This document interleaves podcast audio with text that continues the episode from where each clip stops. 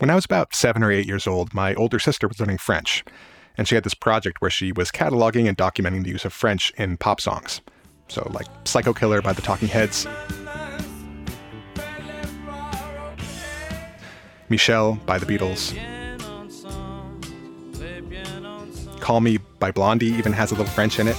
You get the idea. I didn't fully grasp what she was doing other than just blasting sick pop songs from her crappy pink tape deck. And one such jam was Patti LaBelle's Lady Marmalade. I was a dumb kid at the time, but I was creative and I paid attention. To me, the song sounded like a defiant feminist anthem, and I couldn't always hear the lyrics that clearly behind my sister's closed door, but I heard that repeated refrain in the chorus.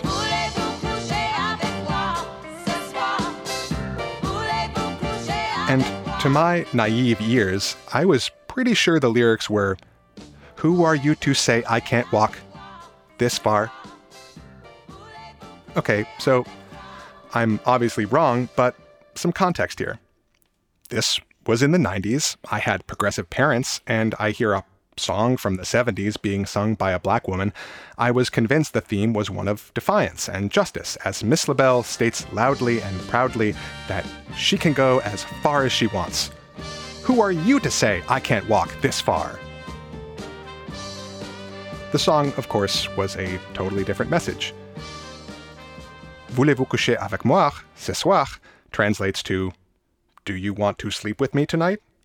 To be fair, even Miss LaBelle didn't know what she was singing about and is quoted as saying in a 1991 issue of Jet magazine that, nobody, I swear this is God's truth, nobody at all told me what I just sung about.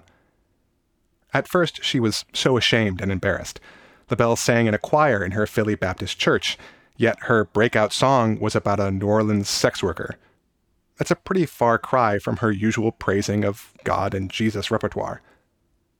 But returning to her church after the song, she said, "It took courage and faith to go back. And when I walked in there, I got a few looks, and then I got smiles, and the hugs and the love. Hey, hookers are people too. Love is what it's all about, honey." There are plenty of songs out there where the meaning gets distorted or lost, or just plain misunderstood. They range from the banal mishearings of lyrics like Jimi Hendrix saying, "Excuse me while I kiss this guy," to the hilariously misguided use of Bruce Springsteen's Born in the USA. Ronald Reagan used it at campaign rallies in 1984 when the song was released, and even after the boss himself has come out and repeatedly implored people to not use his song for political campaigns, and to actually listen to the words that he is saying, politicians just keep using it. The first words you hear from him are, "Born in a dead man's town, the first kick I took was when I hit the ground." You end up like a dog that's been beat too much, till you spend half your life just covering up.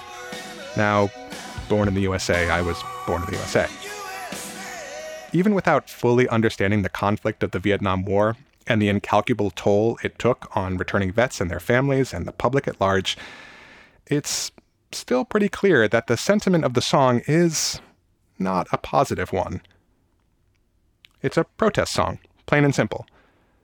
But if you just hear those power chords with Bruce yelling, "Born in the USA," over them, you'd be forgiven in thinking that it's all about America. Fuck yeah.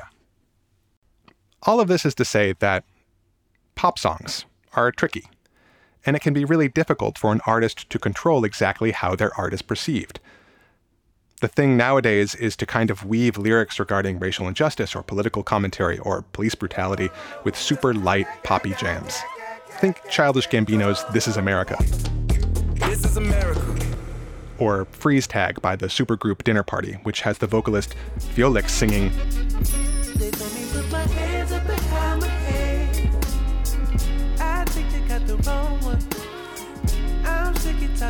huh. The melody is so positive, but the message is depressing, which kind of feels like the whole point. The thing is, this isn't new, but there's one song in particular that's always fascinated me because it was able to use a foreign language and a catchy melody to gain really high prominence in the US, all while being kind of a protest song, and it happened a lot earlier than you might think. This is the amazing story of Sukiyaki. Kyu Sakamoto was a crooner in post-war Japan. In 1961, when he was just 19 years old, he released a song called Ue o Muite Aruko. Oh, wait, I can't be pronouncing that correctly. Hold on. Ue o Muite Aruko. Okay, yeah, that. It's a very good song. In 1963, Capitol Records released it as a single in the US, but they changed the title to Sukiyaki, which is the name of a Japanese beef soup. It's a popular dish served at Pan-Asian/tiki restaurants that popped up all over the US after World War II. It's an odd name choice for a song, but it was only chosen because it was a recognizably Japanese word that was common enough to the American public, and more importantly, it is easy to pronounce, so it could be requested at radio stations and music shops. It's a pretty smart idea. I did have a really hard time saying Ue o Muite Aruko. Obviously, the song has nothing to do with soup, but I will be calling it Sukiyaki for the rest of the story because it fits better in my American mouth. Anyway, it's June 1963. Sukiyaki is released in the US and it becomes an immediate hit. It reaches #1 on Billboard, and not some foreign language side chart, but like the main chart. And it stays at #1 for 3 weeks and continues to stay in the top 10 for the rest of the summer. By the end of the year, it was #10 overall, beating out some other amazing songs you might have heard of, like Ring of Fire by Johnny Cash, It's My Party by Leslie Gore, and Peter, Paul, and Mary's version of Blowing in the Wind. To this day, it is one of the best-selling singles of all time, just a few places behind Whitney Houston's I Will Always Love You. And it even beat out I Wanna Hold Your Hand by the Beatles, which came out the same year. I feel the need to drive this home. This is a Japanese song that is fully in Japanese, and it became the most popular song in the United States, where just 17 years earlier, every person of Japanese descent was imprisoned in internment camps following the Empire of Japan's attack on Pearl Harbor. Interesting fact, Sakamoto was born on December 10th, 1941, 3 days after Pearl Harbor, and then his childhood is completely defined by the war, and the atomic bombs, and the fall of the Japanese Empire, and yet somehow just a couple years later he puts out this song that seems to transcend all of that, and the returning US GIs and their kids are bopping along to this jam for an entire summer.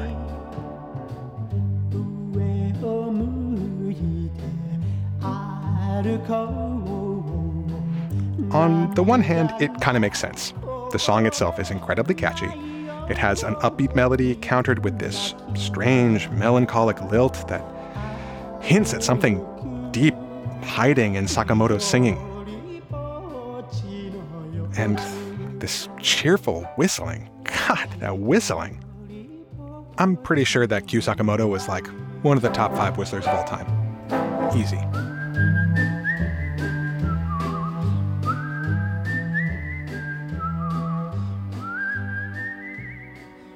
You don't even need to speak Japanese to get a feeling for what's going on here. The first lyrics you hear are the original Japanese title, which translates to, I look up when I walk, so the tears won't fall. Remembering those happy spring days, but tonight I'm all alone. Whew, yikes. Sounds like a breakup song, right? On the surface, it seems like it might be the story of a man shattered by unrequited love or lost love or something super sad but still kind of vague. This poetic concealment seems to be intentional, as the real inspiration for the song was not loss of love but the loss of country. This song was actually written in 1960 by a guy named Rokusuke Ei, and he was a friend of Sakamoto. He wrote the lyrics shortly after walking home from a protest over something called the Treaty of Mutual Cooperation and Security between the United States and Japan, which was to allow for permanent U.S. military presence in Japan, specifically on the island of Okinawa. Hundreds of thousands of Japanese citizens were very unhappy with this arrangement, and they formed massive protests that would later be called the Anpo Struggle. They all congregated at the Capitol building in Tokyo in order to dissuade the government from signing the treaty with the U.S. It was late May when things got really bad. These protests were very intense. A university student was killed in a clash with the police.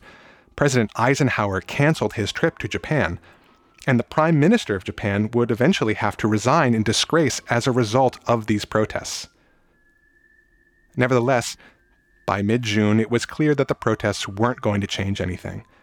Rokusuke Ei walked home from the final protest, devastated by the outcome, looking up so his tears wouldn't fall. Japan would eventually fully commit to the treaty, and it remains in place even today. This is some wild irony. This is a protest song written to protest the United States that then becomes a hit in the United States. Moreover, it's been used in film and television as a sort of shorthand to indicate either Asian exoticism or American post-war expansion and exceptionalism. This song was famously used in the second season of Mad Men to do both, and is dripping with symbolism. Sukiyaki remains the only Japanese song to ever reach number one on the US charts. It just shows you that heartache is a universal language, and a good song is a good song. Kyu Sakamoto was the only Asian artist to reach the top 100 until just recently with the rise of K-pop. There's an interesting fact that I came across while researching this story. So, Kyu Sakamoto continued to sing and perform throughout the 60s and 70s, and remained very popular in Japan. By the 70s, he got married and had a couple kids, and did the whole aging pop star thing. However, in August 1985, during the Japanese holiday of Obon, which is a popular time to visit family, Sakamoto hopped on Japanese airline flight 123, going from Tokyo to Osaka. Osaka and Tokyo are only about 250 miles apart. That's super close. I mean, that's closer than Boston to Philly or Dallas to San Antonio. It was scheduled to be a very quick flight, especially for such a huge plane. It was a Boeing 747 with 524 people on board, which totally blows my mind. That's so many people traveling such a short distance, but this was one of the most popular routes in Japan. Anyway, so the flight takes off, and 11 minutes later, it's in the air at its cruising altitude of 24,000 feet. However, moments after leveling off, there was a loud bang at the back of the plane. The rear bulkhead burst, and the whole plane experienced explosive decompression. The flight crew tried to bring the plane back around to Haneda Airport, but the hydraulic steering system was completely destroyed, and the aircraft didn't have a tail anymore. It was going through this terrifying roller coaster ride of going up and down, and didn't have any ability to steer the plane whatsoever. The crew miraculously managed to keep it in the air for 32 minutes, trying to bring it to safety, but it ultimately crashed into the mountains northwest of Tokyo, killing 520 people, including Kyu Sakamoto.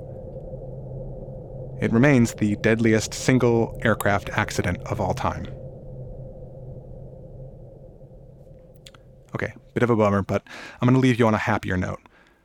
During the 13 days of the Gemini 7 mission, NASA transmitted music for the astronauts to enjoy while they did all of their many space tasks in the incredibly small Gemini space capsule, including an instrumental version of Sukiyaki, making it one of the first songs to be heard in space. And I found a recording of that transmission, and it's great. Deep-end tracking away. Roger, away. Number 3 solid away. Roger, away. Gemini 7 away. Captain. And I'm not certain, but I think that's the voice of mission pilot Jim Lovell, who would later command Apollo 13. So, That's neat. Go ahead, OI, Gemini 7. Okay, we're going here on the ground. We're ready for your fuel cell purge. Roger, stand by. Just one. We're taking an S6 picture now. All righty. We've had loss out on C-band beacon here. Well, Roger, that's it. Hope you enjoyed. Over and out. OI, Gemini 7, purge complete. Okay, we've got all that. Do you need anything else? Not a thing. Okay, this is your final controller standing by. We need not acknowledge. Thank you.